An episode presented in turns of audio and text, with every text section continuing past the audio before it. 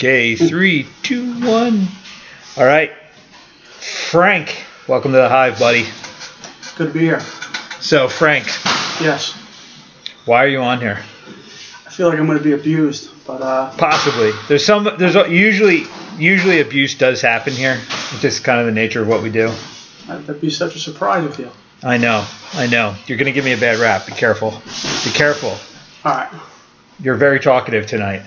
Uh, what do you want me to say? Huh? Whatever you want to say, but no, You Frank. had a great class. That I Yeah. can say. Yeah, you can say that. All right. So, Frank, Yes, how your last name I say Restivo. that's right. Yep, Frank Restivo. So you're you're a student here at Killer Bee, and uh, how long have you been here? Uh, it was a year November. Wow, Yeah. a year already. Yep. Crazy. That's interesting. And you are an iron worker. Union Iron Worker, Local 11. How long 20 you? years. 20 years. 20 years. What's retirement for that? For as long as you can make it. No, but you, what's what's where you retire with Oh. with decent benefits? Well, it's not. It's not like the police officers, like Okay. the cops. You can be 25 or 20 years. You get out. You're, you're vested at five. So after five years, if you decide that you wanted to leave, you can go and do another job. But you can't collect until you're until you're of age, like 60. I think they upped it to 65. Okay, which kind of makes sense Yeah. Because we're all living longer. Well, our, our, our pension is different. It's not like I, I, I get people giving me shit like, oh, you know, like when they start bitching and moaning about the unions and what teachers and cops get that it's because it's paid for by the state. Our, our pension's private, so it's, it's So you're not part of that. That's No. a different discussion. total different discussion. Yeah, you got a guy with a crooked nose sitting on a on, a chair over in the corner, going, "Hey, yo." Yeah. You can't go deep into that, or else No, you get in a little I- bit of trouble. Yeah, I, I got I got to watch what I. So I'll talk about it. Yeah. I'll talk about Go a different union, so you don't get in trouble. Okay. But we have uh, a, I don't mind. I won't throw his name out, but we have a guy who used to train with us. I say used to because he really got hurt. He was in the elevator union, Okay. and I've worked with those guys. he fell down the elevator shaft. Yeah. He didn't have his his. Uh, they put a line, a safety line on him. He didn't have the safety line on because he had to reach for something that was beyond the scope of the safety line. He pulled the safety line off, and then this beam, like, made had a big shift, and it knocked him off, and he dropped. I mean, it was something like he fell like 30 feet. It was a bad fall, and he really screwed his back up. And then he was trying to do the right thing. He tried to work through it a little bit. He was trying, to, and then his union, they wouldn't back him because they told him he didn't do the right timeline and all this kind of stuff. So this guy's on the job for like 15 years working in this union. Guys losing fingers, breaking bones, whatever. And then he said some short, fat guy with a bad Brooklyn accent was like, "Yeah, you you just need to stop. Like you're not gonna you're not gonna get anything, and if you try, like you're gonna get things you don't want." Well, well, it's a, it's a big problem too with, you know, I mean, the OSHA regulations. I mean, with us, I mean, being an iron worker, when I go up, if I have to be tied off, it's, it, they're, they're getting so strict with that. And it's, I mean, it's for your own safety, but it's also for, exactly, if you fall, like if they, if they tell me to put a harness on and I go climb, I don't have my harness on, I don't clip off and I fall, it, it, it's my fault. Yeah. I mean, I'm not wearing the proper safety tools, you know, and it's, it's a big part of, of the business. It's dangerous. It's a dangerous business. You're one of the guys that came here.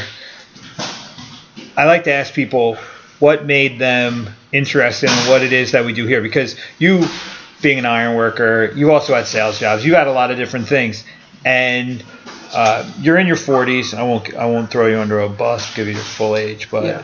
what? Keep that on the low pro. But how long you been training in martial arts in general? Well, before I came to you, I told you uh, when we talked a few years back, I, I did kickboxing. I worked at a kickboxing school in uh, Bradley Beach. We won't we won't We talk about who that we, is. We won't talk about him. Yeah. He's not around anymore. He's not around anymore. I, I- although I heard he might be back. I heard he was trying to come back. Okay. but I don't know if he officially did. Okay. He was never doing anything that was worth mentioning, so No. whatever.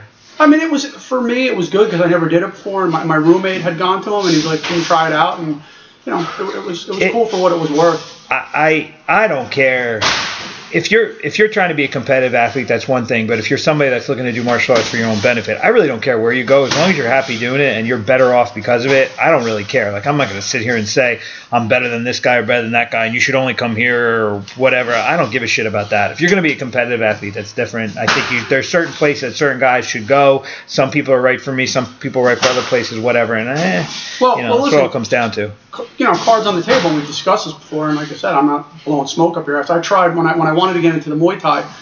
I tried other schools, and I, I was almost giving up because I tried two other schools. I didn't like it, um, and I was like, oh, you know what? I was going to give up, and then I went and did another search, and I found you, and we talked, and I came here, and I, I love It's a year later, and you've been here. a year and a half. Yeah, a year and a half, and Yeah. you're still here. So wh- what what made you interested in martial arts even before you came here? When you were doing your thing at the other place, what was your initial interest? Well, I, I've always I've always been an athlete. I, I played baseball. Um, I've always been into working out, the gym, and I, I'm I'm always looking for something to challenge myself. So it, it, it was something that I wanted to do to get involved with. What now? I'm, gonna go to that because that's something that constantly it that's the reoccurring thing in in every conversation I have with the people that tend to embrace what we do here. It's that challenge word. So why?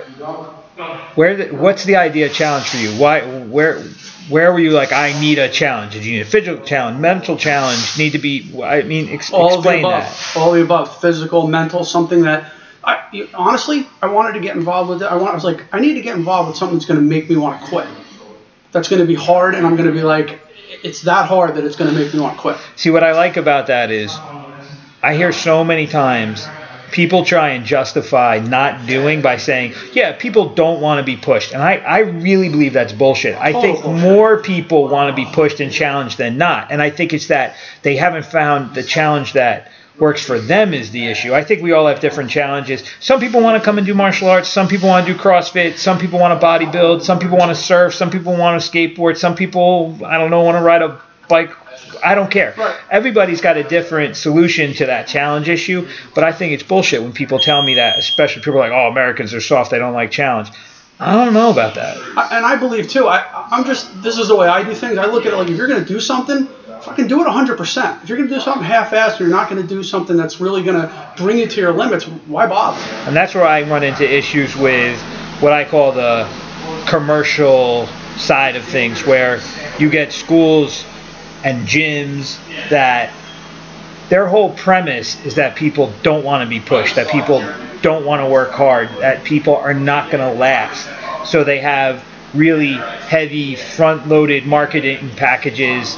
They get your money up front, they tie you in for the long haul, they hope you don't show up after a certain amount of Yeah. time, and then you got to deal with the credit company for the next step of it. And that that to me they're just preying on the perception of weakness and they're actually selling the perception of weakness to people Exactly. and it's just this big trap and it's all marketing and bullshit Well, that's what I don't like about the other schools. I walked in and it was like a sales pitch. It's like, Yeah. here, buy this gi, buy this bag, buy these shorts. And I'm like, it was funny because when I came to you, not that I got the vibe like that you didn't want me here, but it was so cool because like you told me what you did. Like this is what I do. You introduced me to Carl. Like you know, Carl is aspiring to be a pro fighter, and you're like, this is what we do. And it was like I had this vibe from you. Like either you can hack it here and you like it, and that's great. And if you don't, there's the door. Go find another place. And I was like, I thought that was so refreshing.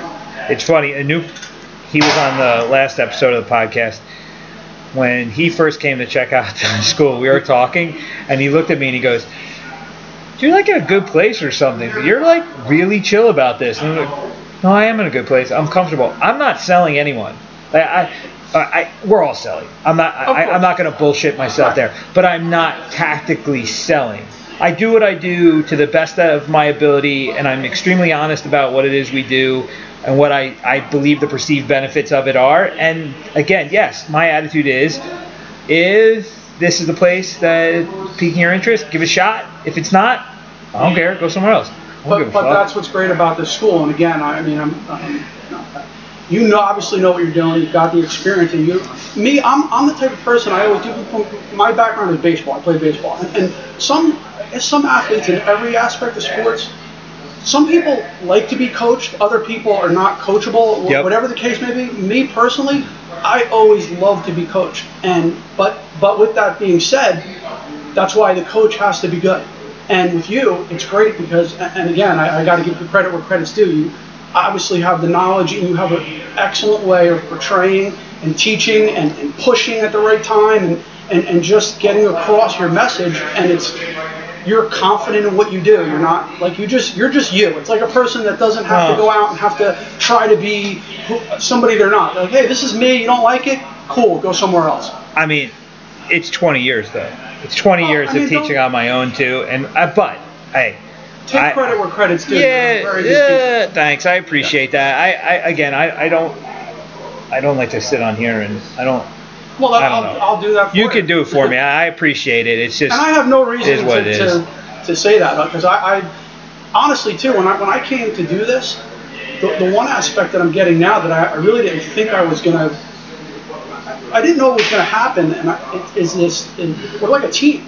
And Oh, yeah. We've all become friends, and the guys here are great. Everybody pushes each other. We get together for, you know, for extra workouts, and it's, it's great. It's. I, but that's but that's the that's the combined okay so the challenge part so people that like to be challenged it's a particular breed of cat so Correct. we are all people that accept the challenge aspect of it and not only do we accept it for ourselves now we're doing it with a group of people you see other people and then it's a respect thing. Uh, there was a this guy simon Sinek did an amazing lecture about the military and he said you know the reason that the military call each other brothers and sisters is because of the nature of their job. They when you join the military you literally are willing to die for somebody. So that's why there is a legitimate family attitude because you're willing to lay your life on the line for that human being Right. so it's a different kind of relationship.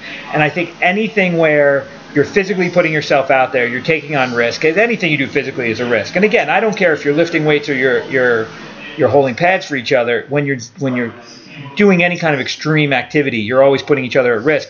And here and every other martial arts school, we are all putting each other at risk for each other, not just for ourselves. Exactly. And that's that's where that bond comes from Right. and that's why that's why I love martial arts because it's such a melting pot of people. So you can come in and have a lot of really weird ideas about certain people, but once you get on the mat and you start moving, all those ideas go away, and we just know each other for what we're doing in that moment, and that's why I love this stuff because all the hey. I, it was funny. Uh, I had a long drive. I've been going to New York a lot for, for my other job, and uh, I, I had to turn the news off Right. because sitting in my car listening to all the bullshit on the radio Oh, oh all day long, yeah. it's so much negativity It's true. I, I literally i was going in on last sunday i was driving into the city and it got down to the point and it was this way with obama it was this way with bush it's Right. now this way with trump but the partisan aspect of the media you get one side of it is only looking for good things no matter what they say or don't say Right. and the other side is looking for nothing but bad on what they say or don't say i mean people because of all this sexual harassment shit going on in the white house people were saying that you know trump's not by not saying something was something, and then when he said something, it was something. I mean, the whole thing. I, I'm sitting there, I'm driving, I'm like, I can't do this. I go through the same thing. Coming, you know, being an iron worker, obviously, I'm commuting. Have to commute. commute all over the state, and, and being a big, I'm a, I'm a sports guy. I'm ESPN. I, I'm, I'm a sports guy. So I'm on my way home. I always listen to sports talk radio, and the last thing I want to hear is fucking politics. Yep. And I'm not even talking about which side. I don't care if one side's 100% right, one side's 100% wrong. I don't want to hear it. Talk about the Yankees. Talk about football. Don't. I don't want to hear about Trump. well, the problem with sports too, though, sports. but sports got politicized over all Oh, this shit now too. getting No, politicized. everything is now. I mean. Kaepernick started the whole thing in the NFL with Ugh. taking a knee, which is bled over into every other sport, and I'm everybody's.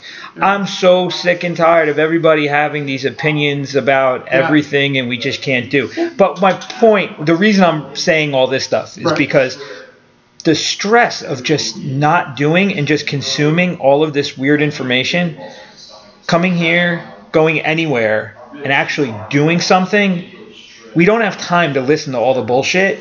Right. And we're focusing on ourselves and the group, and really good things are happening. And I feel like that's the solution to the majority of the problems.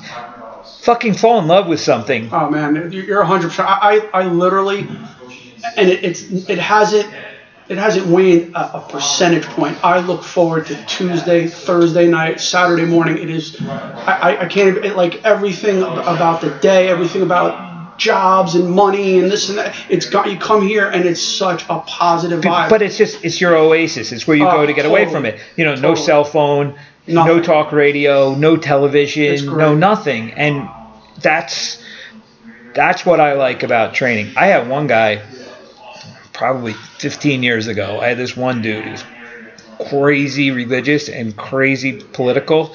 We actually had to ask him to leave the gym because oh, like he became the talk radio in the gym and oh my god, yeah, who wants to hear that? we're, we're all we are all prone to go into our rants on shit here and there, but at the end of the day, once we get started, it all goes away. Yeah, And the thing that we all judge ourselves on is not by the opinions, is by what we do and the effort that we put out. And it's funny, all the political opinions and the differences in religion, sex, politics, all that stuff. When you get out there and you bang out and somebody holds pads and you hold pads and you do all the work, all those opinions of bullshit go away. go away. I mean, like I said, when I when I come here, I, I, I enjoy walking in, and getting ready to warm up, and talking about Trent about his next race. You know what I mean? Like positive things. That, that that's the type of stuff that we discuss. And even if you were talking, but even if you were talking about negative things, by the time we're done, those are all gone anyway. exactly, that's a very good point. That's true. And that that that's the uh, uh, last time with Anoop we were talking a little bit about this was that you know it goes down to that challenge thing.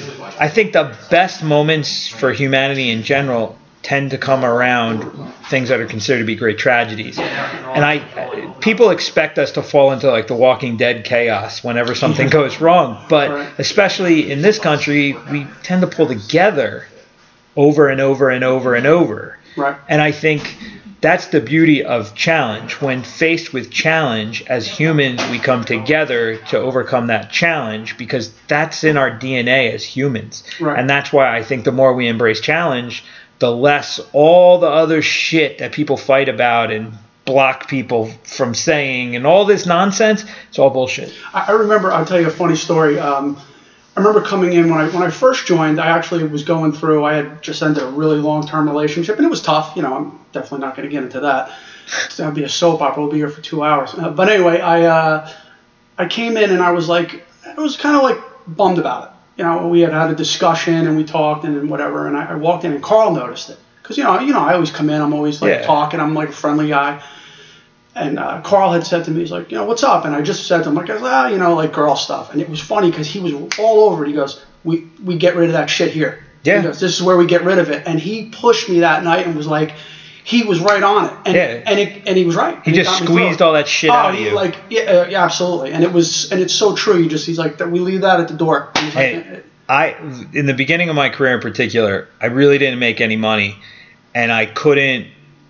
I had to have a full time job, so I was training pretty much full time. I was getting up really early in the morning to train, then I would work in basically nine to five, and then I would go to the gym, and then I would train again and whatever. And it was it was it was a rough cycle. But the one thing that happened, I hated my job. I hated every fucking second of my job. I hear that. So, but I would get to the gym at like 5:30 and I would be in the worst fucking mood. Everyone got to the point they knew, don't talk to me until we were done warming up. Right. By the third round, I was normal. You were good, yeah. But it, it, it like everyone knew and it was like it was it, you know, I went to the telephone booth and I came out Superman. You know what I mean? Like, but it took me a while. I I had to get away from all the shit that I was going through, and yeah, it- that's.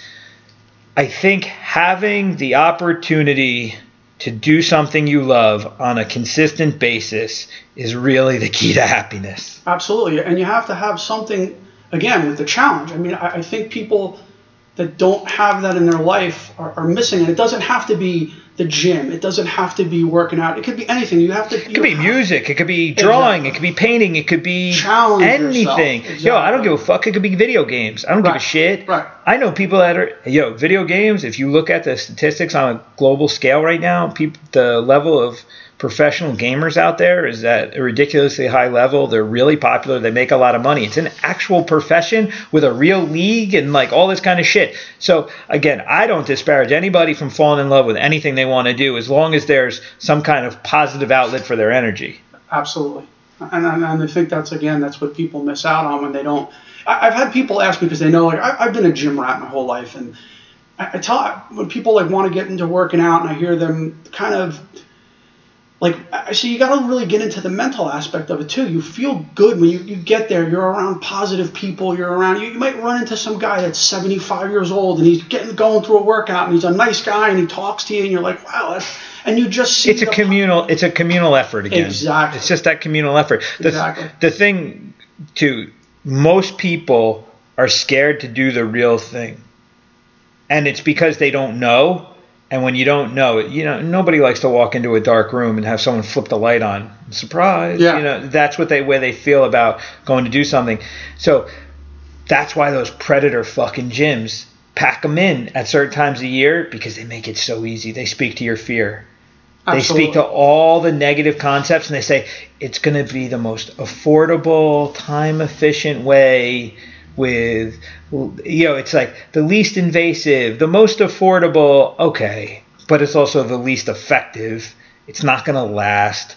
I, I, I talk about this all the time when people that go to certain gyms and they get on the treadmill and they walk on the treadmill and then they get off the treadmill and then they go get the protein shake at the protein bar and they actually so they burn off a couple hundred calories but they put in a couple thousand.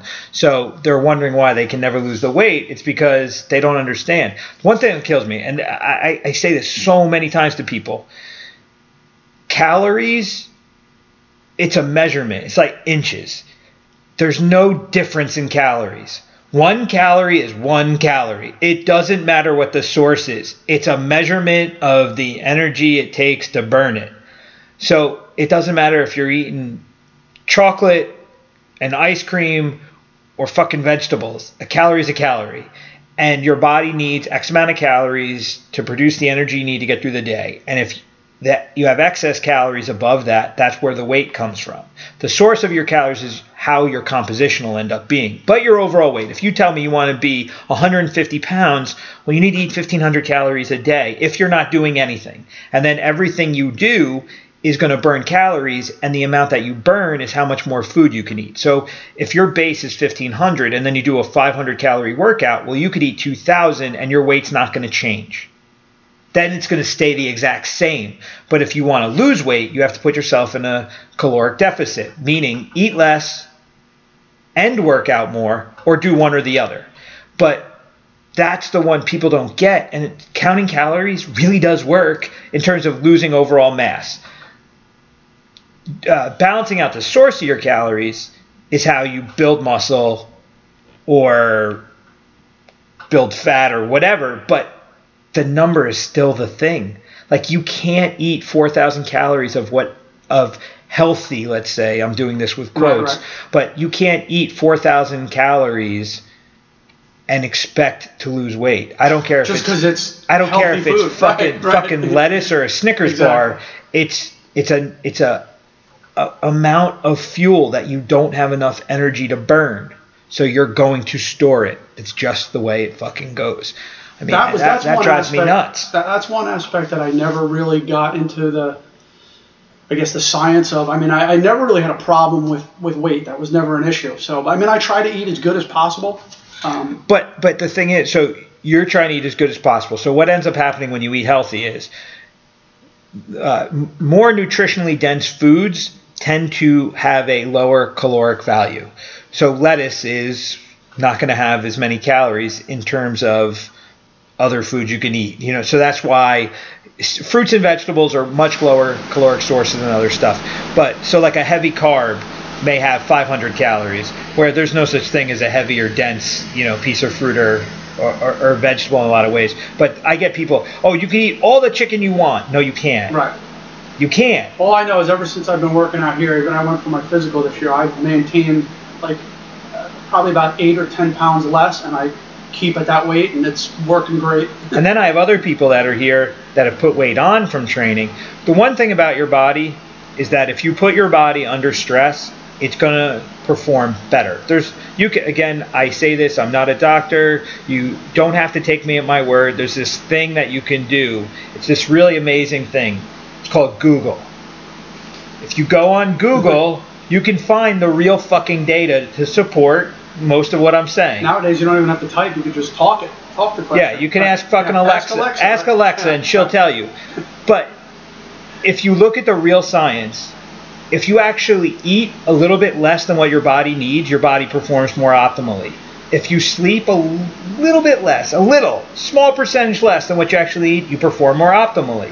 If you push yourself, your body conforms to that push and performs more optimally. You can't be at a total deficit between rest, fuel, and work all the time.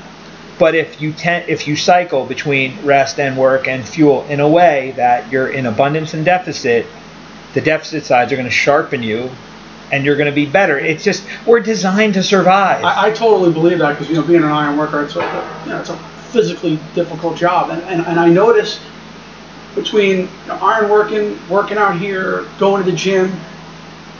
I need a certain, obviously need a certain amount of sleep, but if I sleep too much, yeah, you get you get weird, it- right? It's I feel Yeah. weaker if I sleep, I- and I'm not. A, I'm up. I'm an early bird. I'm Yeah. up. I'm ready. 4:30, 5 o'clock in the morning. I'm up, coffee, ready to go to the gym, ready to go to work, whatever the case may be. So I, I mean, six, seven hours of sleep is a lot for me. So That's all you really need. that's well, that's all I really get. I got into a weird rut. I was sleeping about an hour more than I normally would, and I actually felt way worse. Yeah. Way fucking worse. I see guys at work. They're like at lunchtime. They're like, I'm gonna take a nap. How do you fucking go to sleep for a half an hour? It's like getting up again. The only time, well, you know what though? that. But that's one where the source of food that's your your energy kind of does that to you too. If you're eating really shitty, your Yeah, A lot of guys at work don't eat so well. That's, So that's- especially if you're eating a lot of salt and sugar, you'll kind of spike, Yeah. and then you get sluggish and you feel like shit. Or you drink too much coffee. I drink a shit ton of coffee, but I don't eat bad, so I find that the coffee just kind of keeps me going. I never really crash off coffee. I get a high, but I don't I don't bonk off. I, I don't. cra- I'm, I'm exactly the same way, and I think I, the two things you just mentioned that I know are really bad. I, I, I don't do sugar and I don't do salt. No sugar in the coffee, and I stay away from salt. As, as I never, I never will you see me grab a salt shaker and put salt on food. I just never. I put a lot of salt on my food, See, I don't. but I use I use Himalayan sea salt, which is not as bad. Okay. But I do use I don't where I Do you like- do sugar in the coffee? No, I don't So I do don't sugar or cream in my coffee. I went black on coffee, and it was crazy.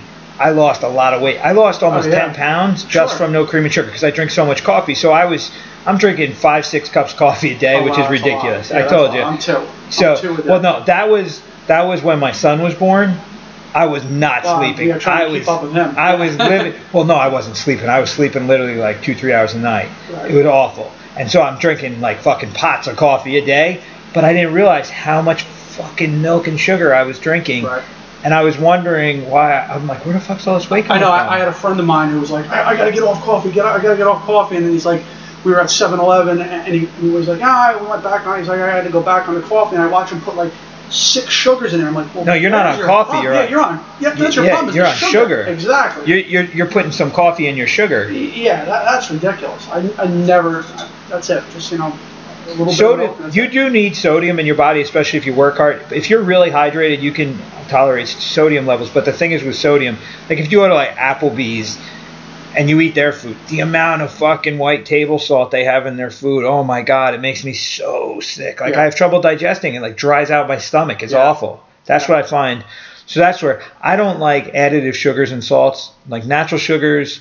Uh, more natural salt's okay. When I put salt on food, you know, again, like I'm I'm not using white table salt, like the really heavy processed salts. Uh, that's that's where I have that's where I have issues.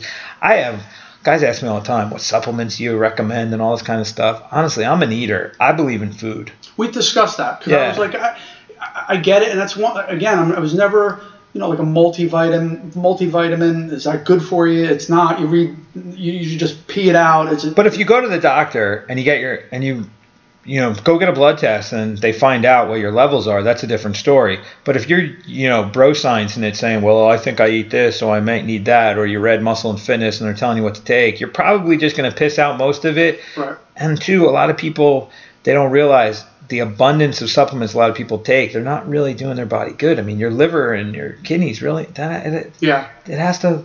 Process remember- all that stuff. I remember when I first started lifting, like the big thing was like to take like you know amino acids, and everybody was popping these amino acid pills. I and never got into them because they're so disgusting. I- I- they tasted so bad, especially the liquid ones. Oh man, I, I just always eating a dirty sock would have been better. Yeah, I just always felt. I mean, just just common sense was going to tell you like this. They're they're selling you on it because you you start lifting and they tell you, you know, you hear it all the time. When I lift heavy, you gotta you need to take in protein. So here's protein in a pill, so it makes sense. I'm going to take this. I'm going to take this. No, get it naturally after you work out. Well, here's the thing, though. I'm a professional marketer. I'm, I'm marketing is is my thing. Like that's one of the things I do a tremendous amount of. When you're, but when it's really it's the one thing you find out. The more involved you get in marketing, the more you realize there is not a major publication out there that is not all the information is financially motivated. Muscle and Fitness was a massive commercial for Joe Weider and all the different companies that he was part of. Oh, sure. You put some rip guy on the cover. If you just read in between the lines and do what we say, you'll look like this guy. Um, yeah. But he owned he owned his own protein, his own vitamins. He owned all that. So, okay, remember Twin Labs was the big one. uh, that was the big one. All right, so Twin Labs was a big company. So, of course, they're going to talk about the largest advertiser in his magazine. They're going to talk about the benefit of using supplements when the biggest advertiser is a supplement company.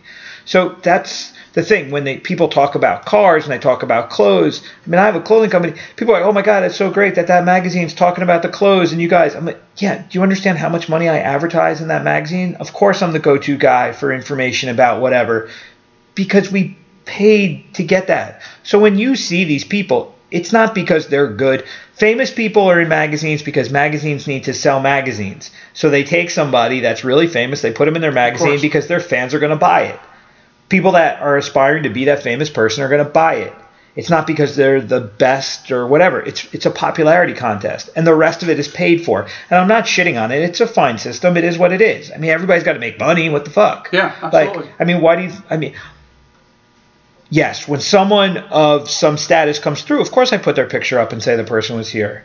It, it helps legitimize what we do. It's the nature of what we do. But when it comes to your health, when it comes to what you're trying to achieve, you've got to get the stars out of your eyes and you've got to look at real information. The guys on the the guys and girls on the cover of these magazines are a airbrushed and b on, on they're on steroids. Of course they are. They're on vitamin S. I mean, the guy. So, uh, did you ever see uh, Bigger, Faster, Stronger documentary? No. It was insane. Everybody should watch Bigger, Faster, Stronger.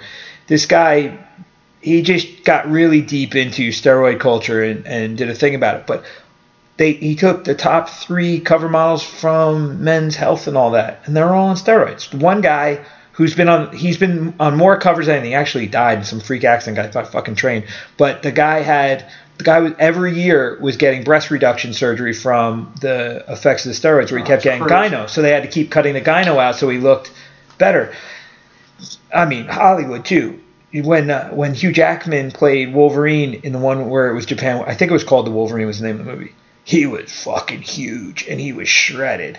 If you read the article about it, he didn't drink water for three days to get shredded for that part. And there's no way he's not on gear. There's no fucking way that that 40 something year old dude to get that big and that shredded, there's no way he's. Don't tell me it's fucking chicken and working out. How about Get Stallone and all his? Mo- didn't Stallone get really sick during? I think it was the third one. The Or maybe Rocky Four. The I don't know. There's so many of them. The one with the Russian. Well, he was- He dropped like a ridiculous amount of body fat. yeah, he, like he it was got dangerous. He was starving himself to be that shredded. So, if you look at media culture and what they're pushing out is supposed to be the ideal, it's a completely unsustainable ideal. Now, it's funny you said that with uh, Stallone. Stallone told Dolph Lundgren when they did Rocky Four. Well, here I'm going to give you two things on this. They always filmed Rocky backwards. They always filmed the final fight first, and then all the scenes going back because they Never would because they showed up in the a, the, best best, shape, right. Because once right. you're filming you Okay, can't work out to the same level to get that way. So they would film the final fight first because they were in the best shape and they looked the greatest. And as their bodies got a little softer they were going backwards to that. And that was the beginning. but then the other one is when they came to do Rocky 4 Sylvester Stallone said to Dolph Lundgren he goes enjoy this moment because you will never look like this again. Now you- you're obviously you've been around the the, the uh, martial arts uh, world for a long time. Correct me if I'm wrong. Wasn't Dolph, was Dolph uh, Lundgren a legitimate kickboxer? No. Dolph Lundgren was a legitimate full contact karate fighter. Okay. Dolph I, I knew he, Lundgren. I knew he had. some- he is a he, he was legitimate. at something. Yeah, he won, oh, and also the motherfucker smart. Right. He was going to. It was like the MIT of Australia for biology or something. Okay. And I think it was marine biology. I could be wrong. Again, Google it. I don't fucking Alexa know. But yeah, Alexa. But he was in he was in Australia. He was a full contact karate guy and he won their big tournament a number of times. He goes to the Kyokushin World Tournament to this day still and does demonstrations, breaks bricks and shit like that. But he, he's a legit martial artist. He's a real dude. I, I always he's a real like- deal. I always like to hear, like, to find out that that's what always kind of fascinated me. Like, some of these people are, are, are like, uh, what's his name? Uh, uh, Van Damme. Jean Claude Van Damme.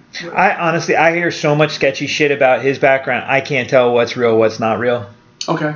I, I don't Seagal with the Aikido? I, I heard he was legit. yeah, I mean, but being like Right. fantastically Aikido, what does that mean? right.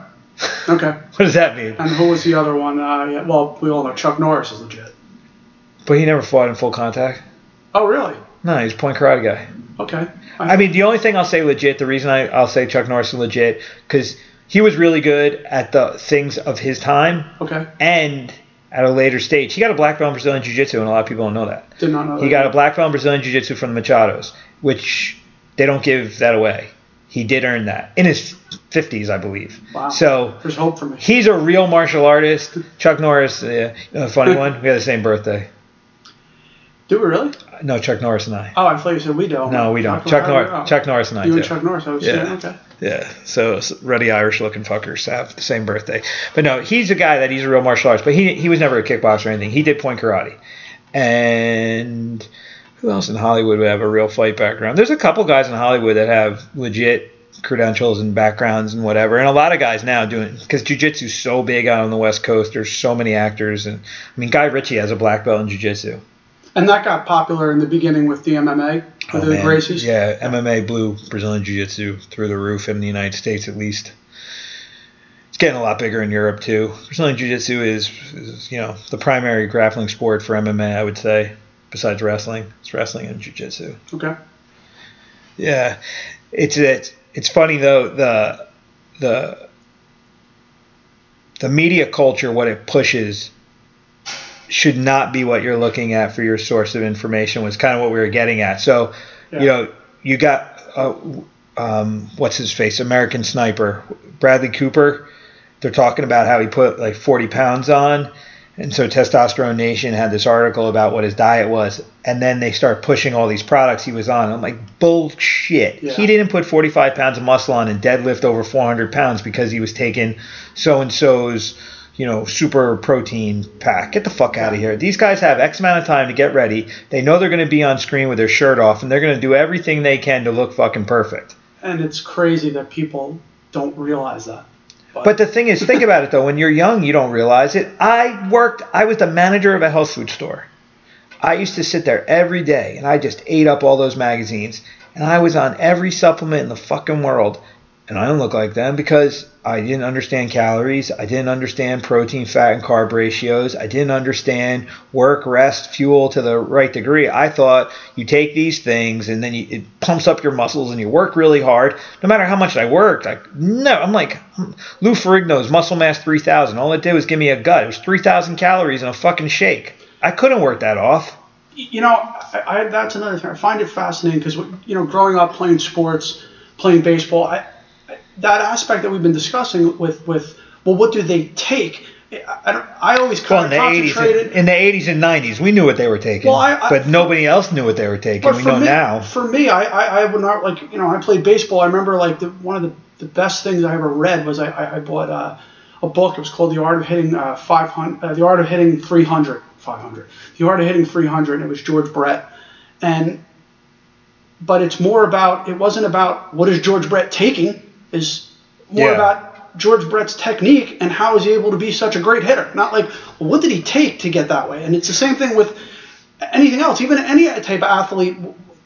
What supplement are they taking? What are they? I mean, how about what they did to achieve their skill level? Well, the one that fucking kills me with young guys with fight sports in particular. I don't want to get into it. If you've been following the podcast, you understand my position on MMA and the fact that it's the most it's it's the most achievable sport. It's a tangible sport. It's something. It's uh, I was saying to Anoop, you know, you're not going to go and play pickup football and Tom Brady's going to show up and be the quarterback for your team where you can walk into here take a kickboxing class and you have two or three UFC fighters will show up and you know you might actually drill with a UFC fighter you're not going to go to another gym and ha- you know play catch with an NFL guy But you still see the like when No, no, no, but I'm not saying- Carl working out. There's a no no no big no no difference. but but Yeah. my point is not that my point is the that accessibility, with right. because it's so accessible and there's so much media about it a kid watches a lot of TV, watches a lot of YouTube, watches all the fights, watches all the highlights, watches the behind the scenes, comes here, sees a guy who's in there, sees only like what Carl does in class is not what we do. He shows up for class to just kind of walk through some, some things and keep moving. But like our real training, nobody's here for that. It's different. But you get a young guy who doesn't know what the fuck he's looking at or talking about, whatever, and he just watches all this stuff and comes in, and all of a sudden they they feel like they've got what it takes to jump the line, even though they haven't done the work. They just consumed a lot of stuff. They've consumed a lot of visual material, and they don't want to learn the basics. They want to just do spinning, crazy, flying, heavy-handed, whatever. I had one guy in particular used to tell me back it's 10 years ago. He's been with me a long time. He's still with me, actually. He used to tell me all the time about how uh, I just want to be Chuck Liddell. I want to knock everybody out. And the thing I kept explaining to him, like, okay, before Chuck Liddell was knocking people out, he was wrestling in college. So when you don't want to wrestle because all you want to do is throw your right hand on the heavy bag all day, well, understand when you fight, you're just going to get taken down. And sure enough, in every fight he's had, he's been taken down because he never put the time into wrestling because he's always had in his head he was going to be Mike Tyson or Chuck Liddell. Yeah, I'd like to be Tom Brady in a you know five Super Bowl ring, but I mean, But the thing is- work that got to that point. you're not going to be able to do the fancy shit until you do the basic shit. You have to have a super solid foundation to build upon because the one thing about combat sports, which are different than most sports, is that combat sports, you're going to get your bell rung and then we're going to find out what the fuck you're made of. It's not tired. It's not playing hurt. It's it's fighting serious. beat the fuck it- It's yeah. fighting seriously impaired with someone that's trying to put you away. Right. Like in football, you take a hard hit. You can lay there for a minute. They'll come out. They'll check you out. Maybe take you off the field. Hit you with some smelling salts, Smack you in the ass and say go back out. In fighting, if you don't get up right away, the fight's over. You know, it, and if you do get up, you got to fight through it. You know, maybe it'll be at the end of a round and you get a minute to recover, but it's just such a high pressure, just seriously condensed thing, and it's just so primal, and physical, and violent, and everything. It's just such a everything fuck that there's no other sport that can compare to it, and that's why the foundation is so important. I always say with guys, you know if you're a striker or a grappler. If I punch you in the face, if you try and punch me back, you're a striker. If you try and take me down, you're a grappler. But the response, that response, is from what you put the time in.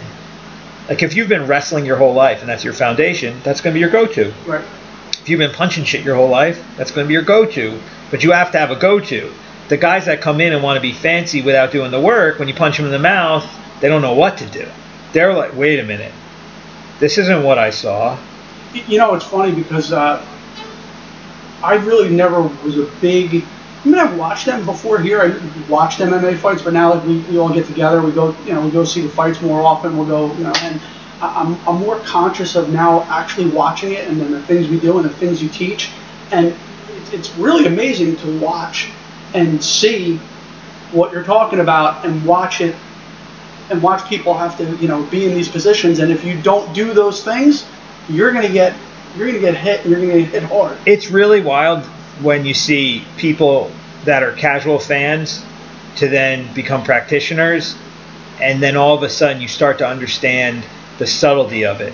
Where people think that fighters in particular a lot of times they're just physical they're aggressive and they're violent and i'm like no. These are athletes. These are these are tacticians. They're artists out there. They're putting together their art in an effective way against someone who's trying to do the same thing. It's it, it's funny too the like you know that there's that slapping kick that sounds really bad, but you know it doesn't hurt because they just got smacked with his foot. But the one that didn't make a sound, that was the shin like digging into the thigh, that the crowd didn't go wow because there was no auditory thing to go with it. That's the one that you're, oh shit, that hurt. I mean, I watch fights a lot, and people are like, man, he just got punched in the face. I'm like, yeah, but you missed the liver shot that set that face shot up, and he's not bent over because he got punched in the jaw. It's because he got punched in the liver you know you don't respect the body until you get hit there or you understand or you see the whatever you know That, that, like last weekend, it's funny. We were what, what- I don't I don't remember the, the one fight where the I think it was the middleweight when uh, he, he, he knocked the other guy out, but then he was limping out, yeah yeah yeah yeah yeah and I was like with, I was um, shocked by that. I was like, wow, and, and you were all over. You're like, you didn't see all the kicks to his leg. but he, there's a reason he he's limping, and that's exactly what you're talking Yeah. about. Like, the whole fight, he was taking shots to the leg, and it was just something that I really wasn't conscious of till after. well like, wow, why but, is he limping? but Luke Rockhold it looked like he had a bullet wound in his shin Right. and and uh, Romero was was his leg was toast after and it was funny I saw his shin I was like oh shit he's really blasting away I knew he was blasting You away. And then so he probably kicked him in the knee or he went and he threw it a little too low, went shin to shin, and he and you know Rockhold chunked his shin. But you got to be kicking pretty fucking hard to chunk your shin like that, and that's why Romero was taking it. And I know from fighting too, it's really funny how you can go from looking like you're the strongest thing in the world, and that final bell rings, and you just collapse because your legs toast. But that's the the adrenaline dump, and that's the mindset of it too. I mean Romero, he's a freak. He's a freak. When Yeah. when he's in there fighting, he's just a freak. Yeah, that was a good fight. That was a good fight. But I, I, you know, but you're looking at it, the casual fan not understanding what the fuck happened. The big one was I always go to the internet to see the message boards, what the dumbasses are saying because it's entertaining, and they usually crash after the UFCs because every idiot, drunk, every drunk idiot in the world is putting their two cents in, and there were so many people going, "Oh, his leg was broken. He broke his leg in the first round, and that's why." And I'm like, his leg wasn't broken. His thigh was killing him because he got getting kicked and kicked and kicked and kicked and kicked. Everybody's an expert. Yeah. My last fight, I got kicked in the leg so much. People are like, I don't know how you kept taking that punishment. I was like, shit, I don't know either. And they're like, did that hurt? Because you look like you're okay. I was like, you don't understand. After the third round, it hurt so bad. Every time I got kicked, it was like somebody was stabbing me. You wouldn't know if you saw it. I watched and I was like, fuck, I was poker facing the hell out of that. That's pretty crazy. I, and then I remember I went, we went back to the hotel, and uh, my wife was like, you all right? I was like, um, I'm st- I don't know. I don't know if I want to go to bed or I want to go to the hospital. and she was like, she laughed the way you Yeah, just did, and I'm right. like, I was like, no, I'm not kidding. You're serious. I'm like, no, I'm not. I I'm serious. that, I'm like, I don't know if I need to go to the hospital. or I need to go to bed. She was like, she take like ten Advil and go to bed. I was like, eh, give me eight and a big glass of water and. uh But just stay ready I was like, in case. I was like, yeah. can you help me get out of the chair because I can't fucking move. But uh, yeah, it, it, it, it was just And how is that? That must be like like to go through that and then go back and watch your fight. It's never what you think it is.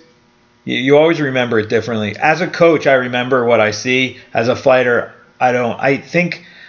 Well, sitting on the side, like sitting in the corner and seeing the guys do stuff. Like Carl and I fight all the time. When we go into the back after a fight, I'm like, man, I can't believe you did this, did this. And he's like, I didn't do that. I'm like, dude, you did. He's like, no, I didn't. The first thing I did was his last fight in particular. He goes, no, I didn't throw a kick. I was like, Carl, every single fight you throw a left high kick immediately. I was like, and you did it here? He said, no, I didn't. He goes, I threw like a double jab, and then I like moved, and I'm like, no, you walked out. You threw a fucking kick. He's like, no, I didn't. I was like, all right, And fine. the. And then then the Oh, video, yeah. then he watched the video later that night, and I get a text like like fucking four in the morning. You're right, I threw a kick. You know, but you don't remember. It's weird what you remember the fight to be and what it actually is. That's why a lot of times when guys don't understand decisions, people are like, oh man, how did he not know? I'm like, because he didn't know. He really didn't know. Yeah. It just you don't you, it feels different than what it looks like. Right, right. You don't know what you're going through. It's a high speed fucking sport. There's a lot of contact. I had fights where I'm like, man, I think I got my ass kicked, and then I watch the video. I'm like, oh shit, I wrecked him.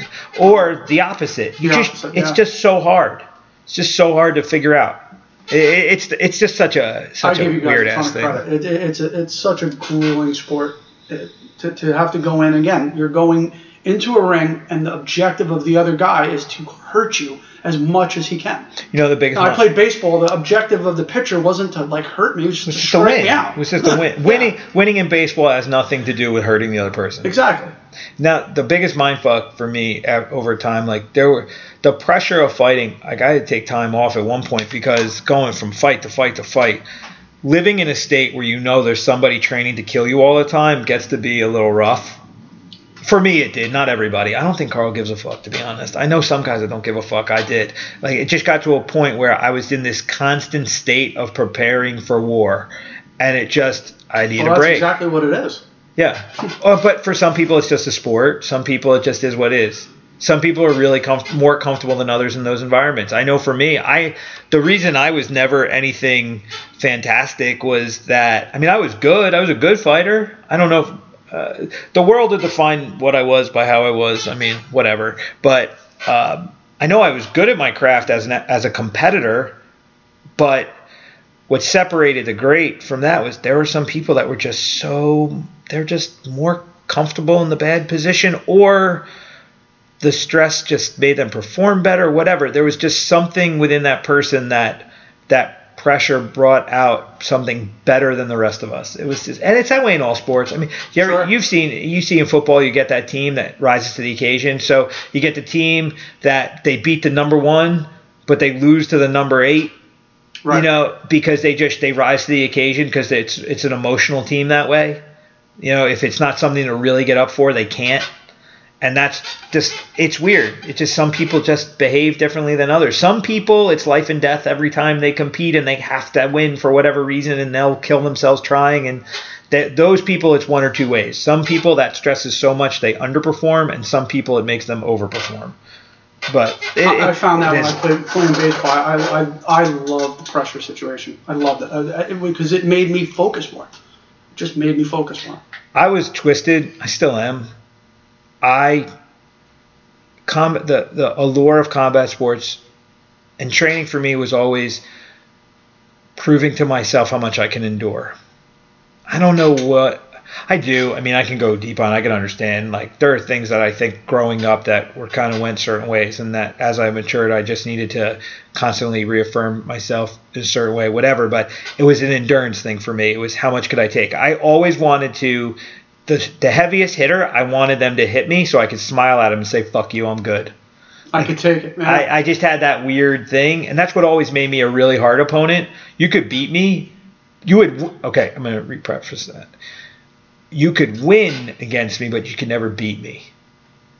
That's just my whole thing. That's a great mentality. But I don't know anybody that walked away with a win from me that wasn't like, fuck, that was hard.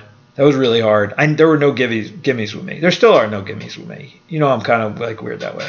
Uh, I can't help that's it. That's a good way to be. That's you know that's that's you know that's the the model of success. I think I that uh, that that stuck with me, and that's the attitude I feel that if Killer B was going to have any kind of attitude, it's that win, lose or draw, we do everything we can, and there's no easy victory against us. I have never. I've been here, like I said, over a year and a half, and that's.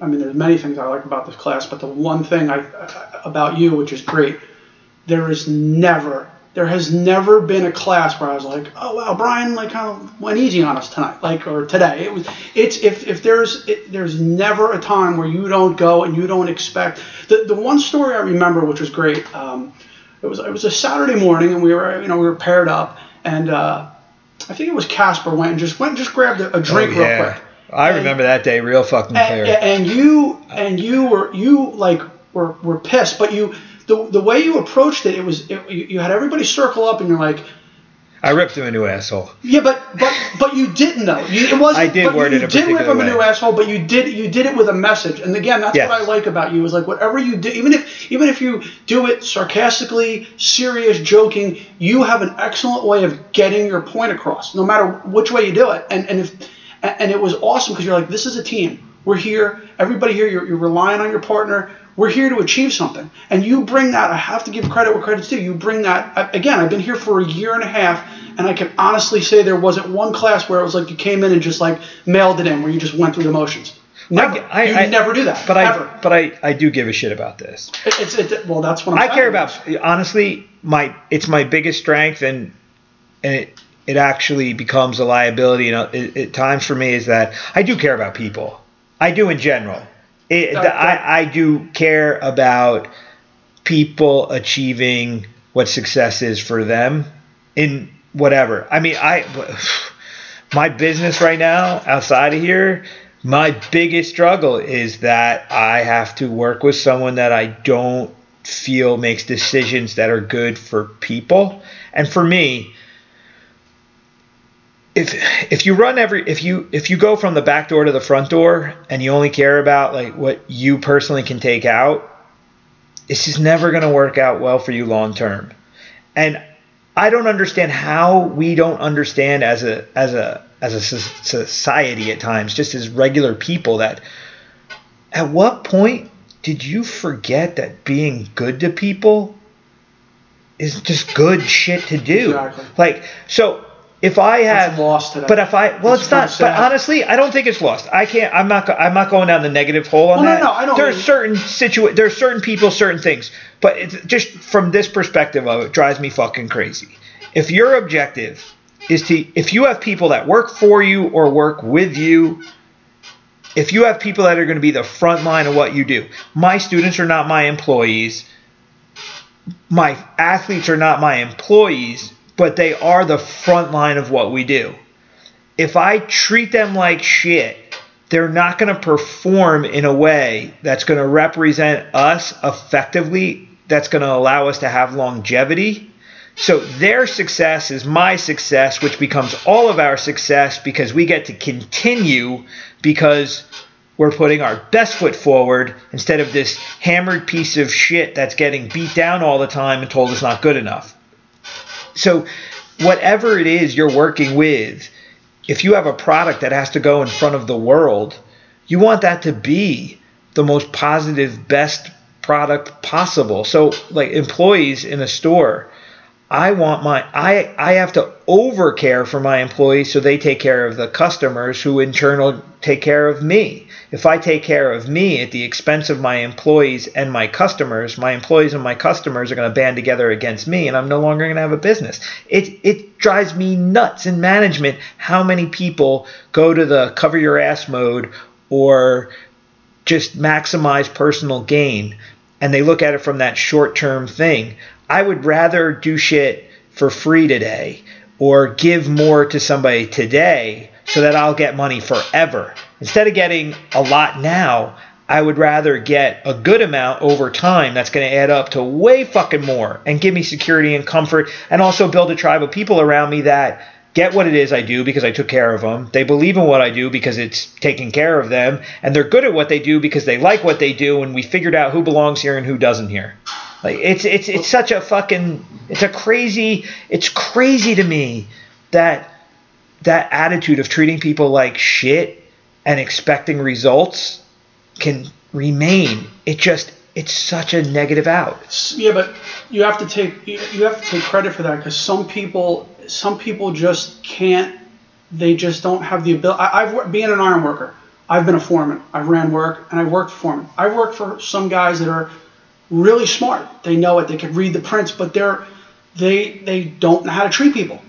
Uh, other guys, and, and just sometimes that is a quality that It's a, I, I do think it's a personal thing in a lot of ways. Absolutely. Like you have like here, that's why it's successful. You obviously have the skill. That that that's without saying.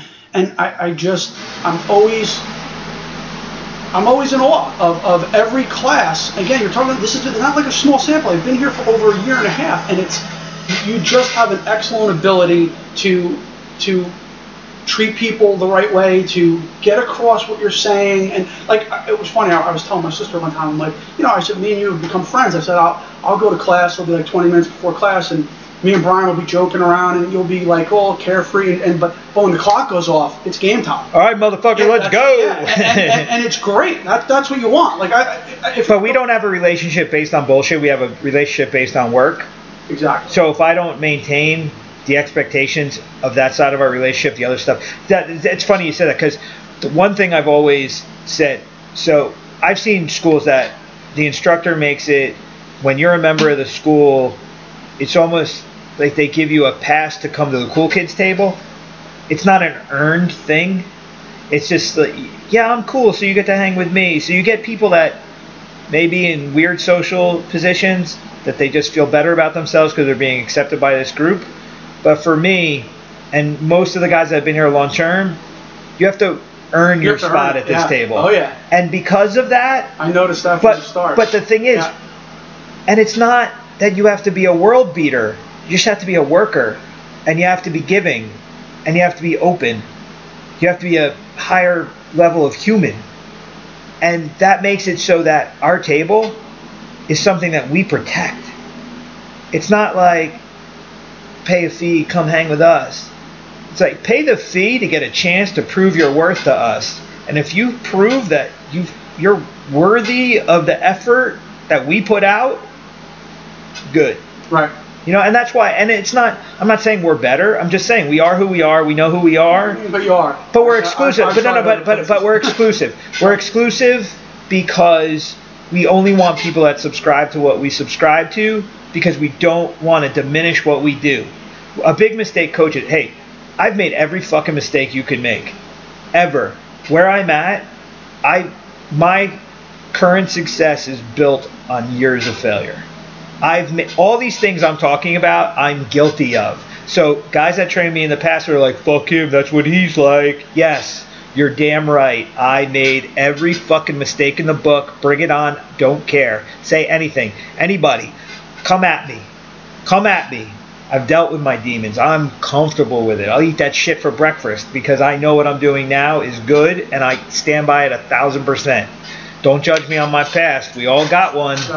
But the thing is, you can't be everything to everyone. And one thing with coaching I learned was in trying to there's some people like I hate to say like I don't want to say I'm ever going to give up on anybody because I really believe everybody has the potential to do great things. Everybody, I don't give a fuck. But it's going to take time for you to figure your own shit out so you're in a position where you can do great things. you can only do so much for everybody too. Also. And if I if I focus if somebody is not ready for it because their shit's just not straight enough to be ready for it, if I spend all my time on them and I ignore the people that are there, I'm killing myself too. Like I really do have to manage my time. 80% of my time has to go towards the people that get it.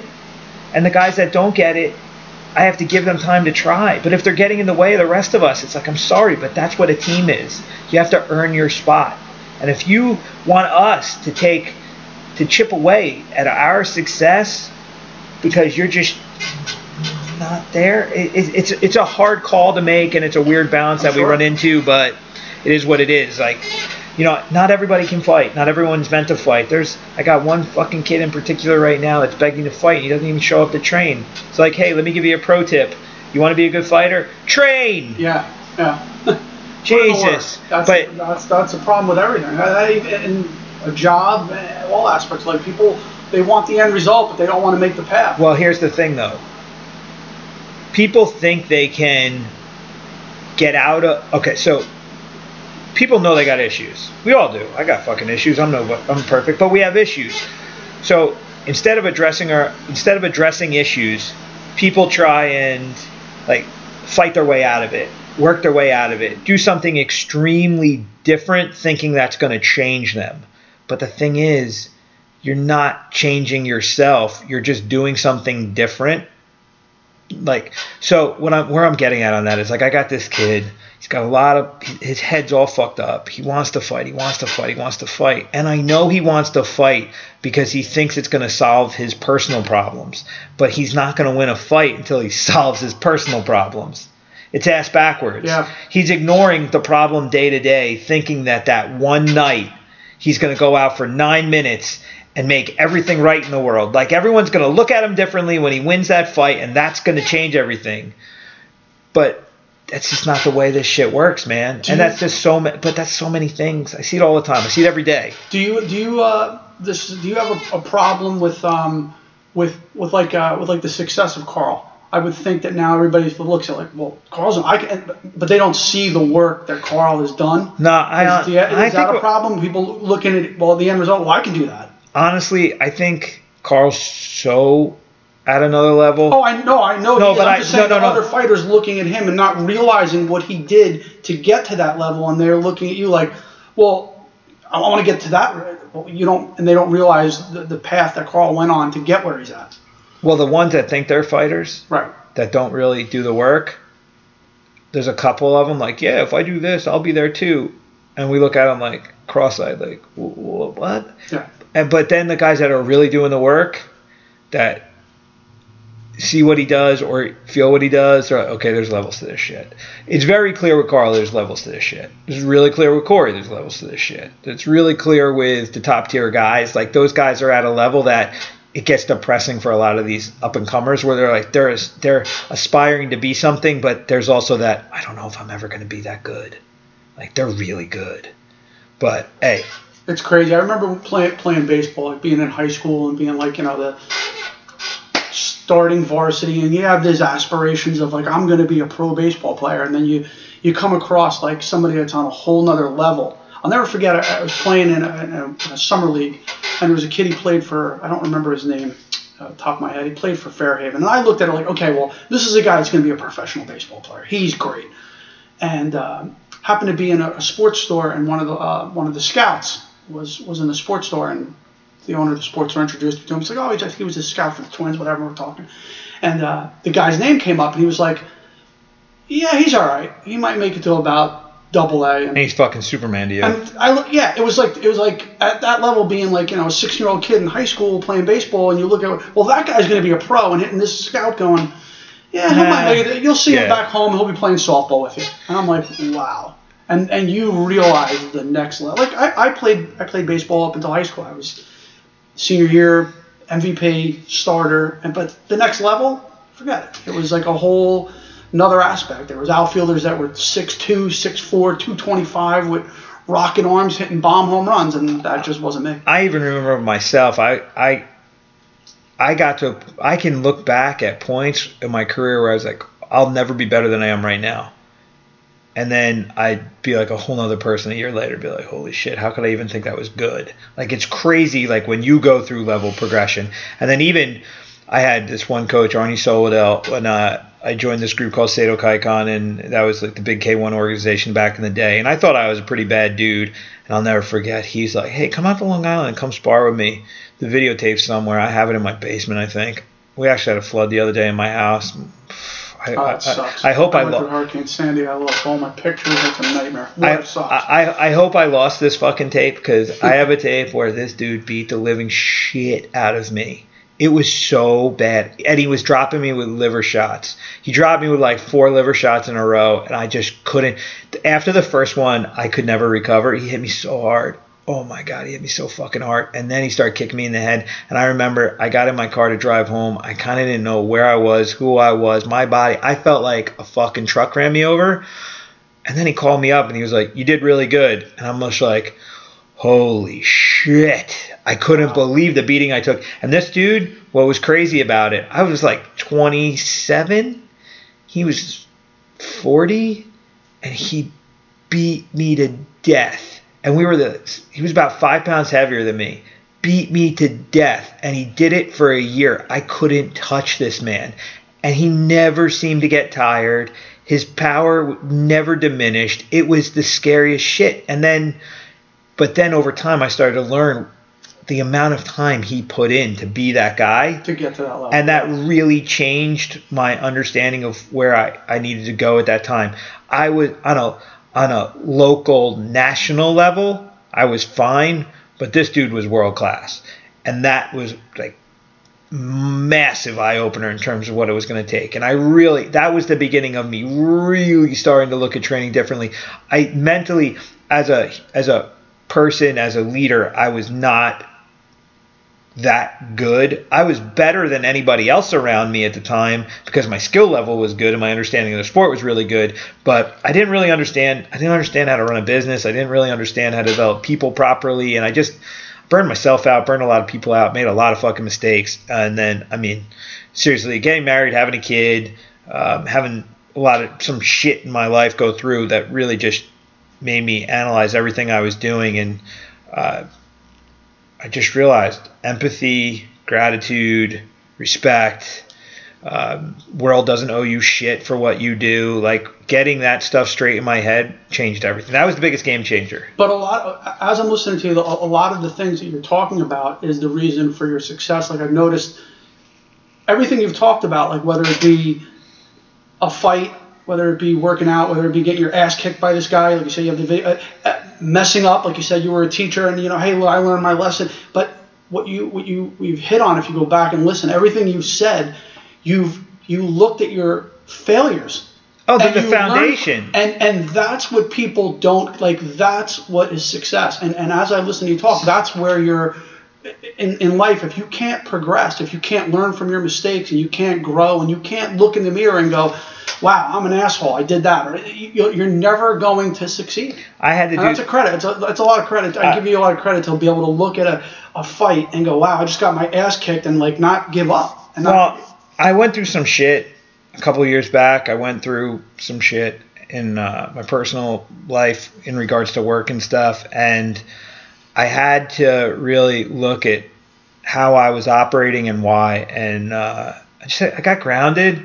I mean, I could have gone another direction. I could have kept. I could have gone into a worse place than where I was at, but I luckily went a different direction. I honestly can't tell you why. I don't know I just lucky enough that I did. I think it's. I, I'm hoping that it comes down to you know my personal DNA just pushes me in a better direction. I mean, that's the one thing with me is I always, no matter what happens, ask my wife like that. Anything can happen to me, and I'm always like, I'm gonna be fine. I'm gonna be okay. I'm good. Like we'll get through. We're fine, no matter what. I always, but I've just. Well, you're a fighter. Yeah, I, I just. I mean, that, that's that's a part of it. Yeah, I just that's just how I'm wired. It's just I'm wired like, no, we're good. We'll be all right. Okay, I'm not afraid of. I'm really not afraid of much anything having to do. Like, if you gotta do, oh, you gotta do. Okay, so what? That's why I hate when people say shit to me.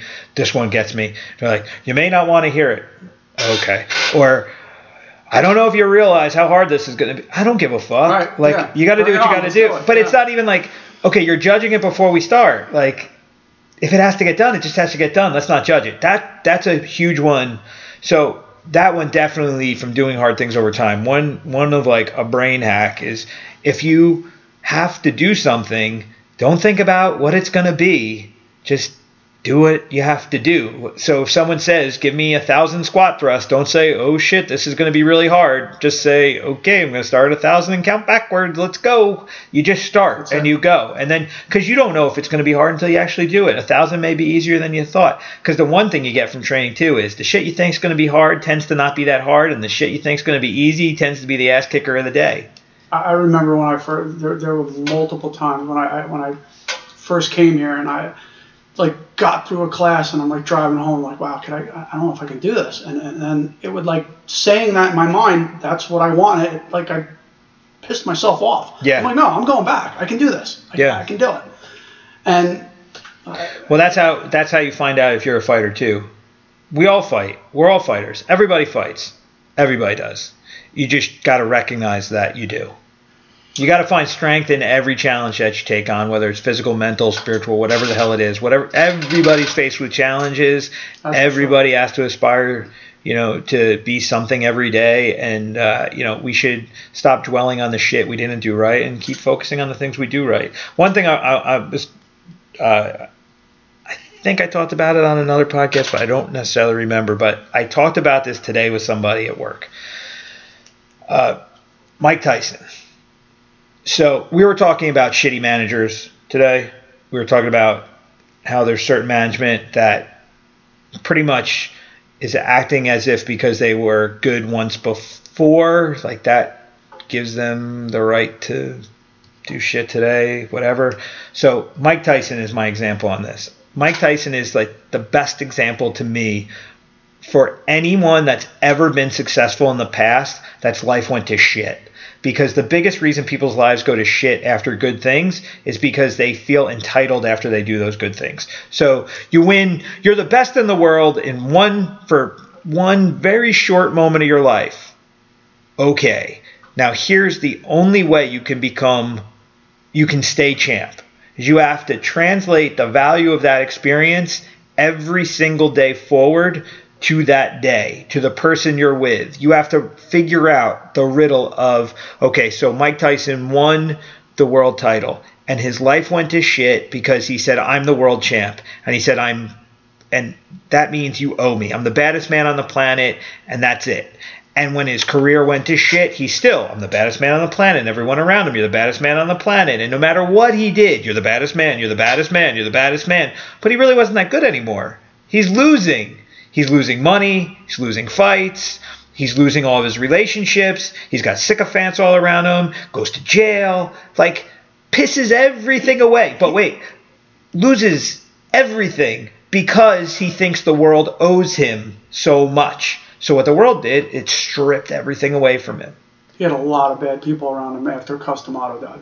Because all he wanted to do was be the baddest man no matter what. It's true.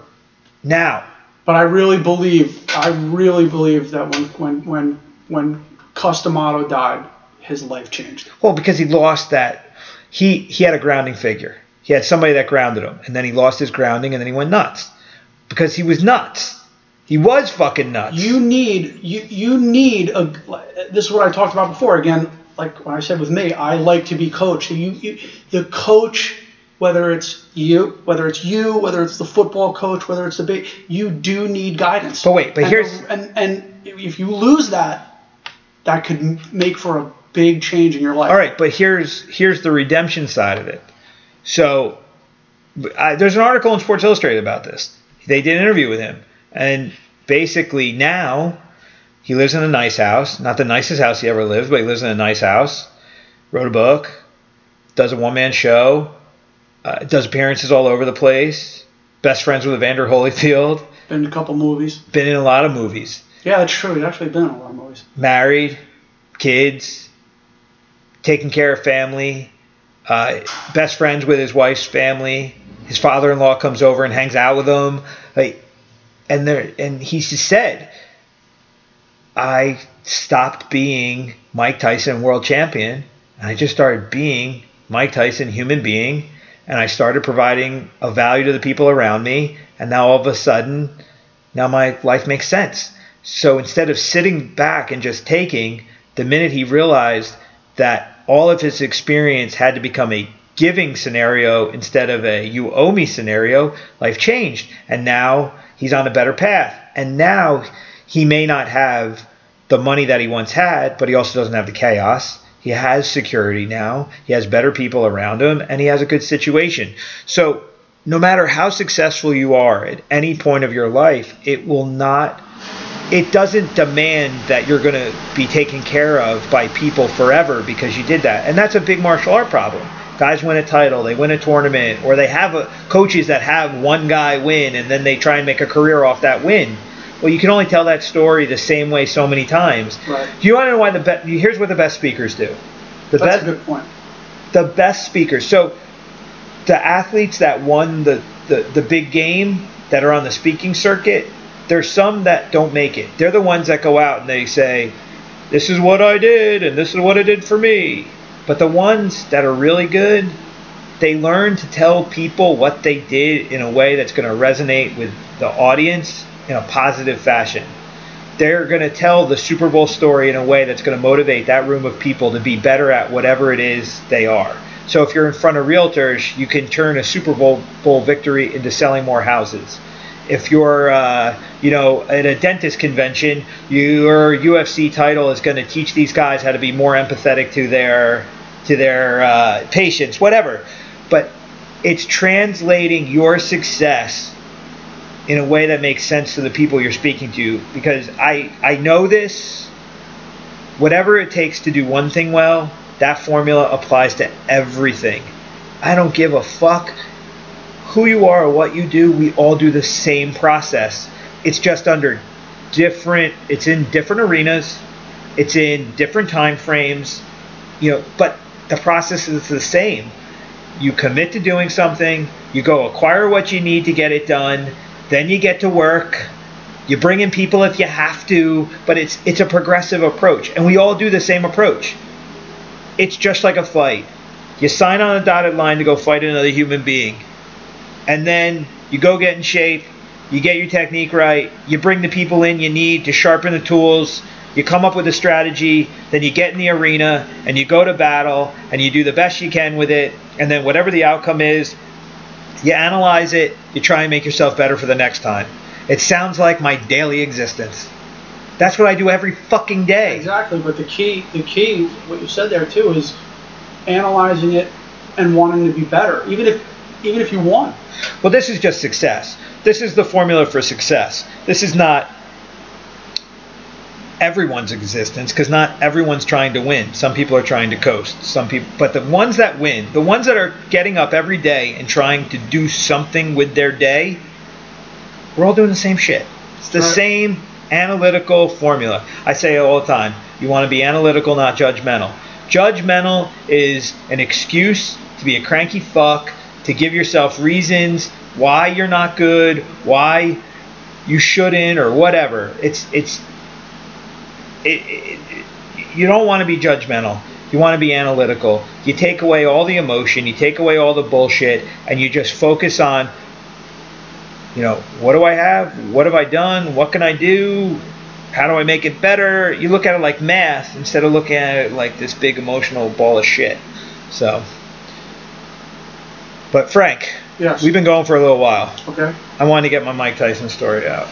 That was important to me. I, I have a such sympathy for Mike Tyson. I mean, might sound sappy or corny. I just, it, it, to me, it's a, it's a, it's a shame. It's like a tragic sports story to me because he was so great.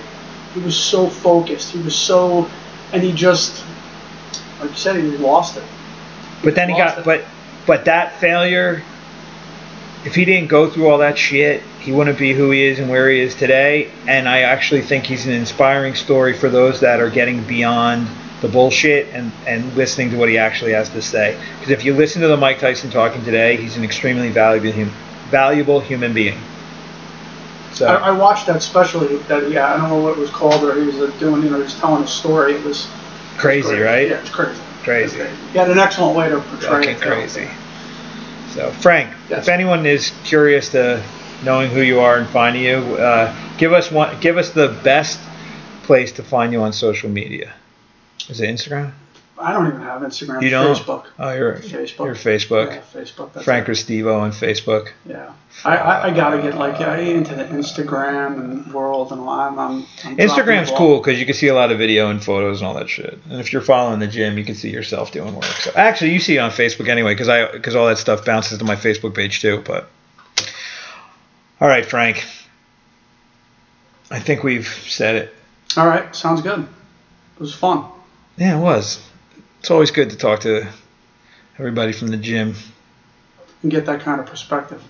Yeah, it's funny. You got to go deep on it sometimes just so you figure it out. I mean, for me, you we talk you you you've thrown a lot of accolades my way, but honestly, like And, and listen, I meant them. I'm not just saying it because I'm sitting here because I, I wouldn't Look. be here for a year and a half. I'm. the I- reason I'm- we don't have a camera is so they don't see the gun. But that's and the money that's I better see the money in my wallet when I walk out of here. Yeah, but no, but what? But the thing is, having these conversations for me is is so valuable because uh, knowing the value that it has for the members really gives me energy, and then also understanding the different ways in which people relate to what we do just helps me perfect my craft that much more.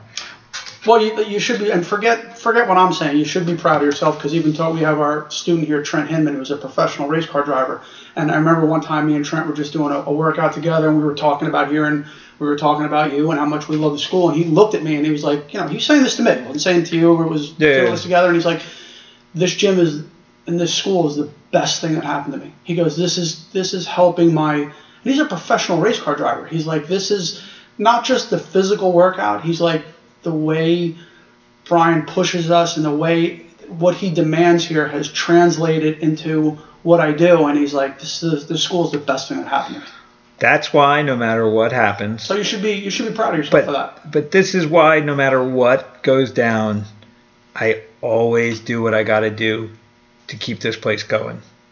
It's the most I do get the value that people get because I get it too.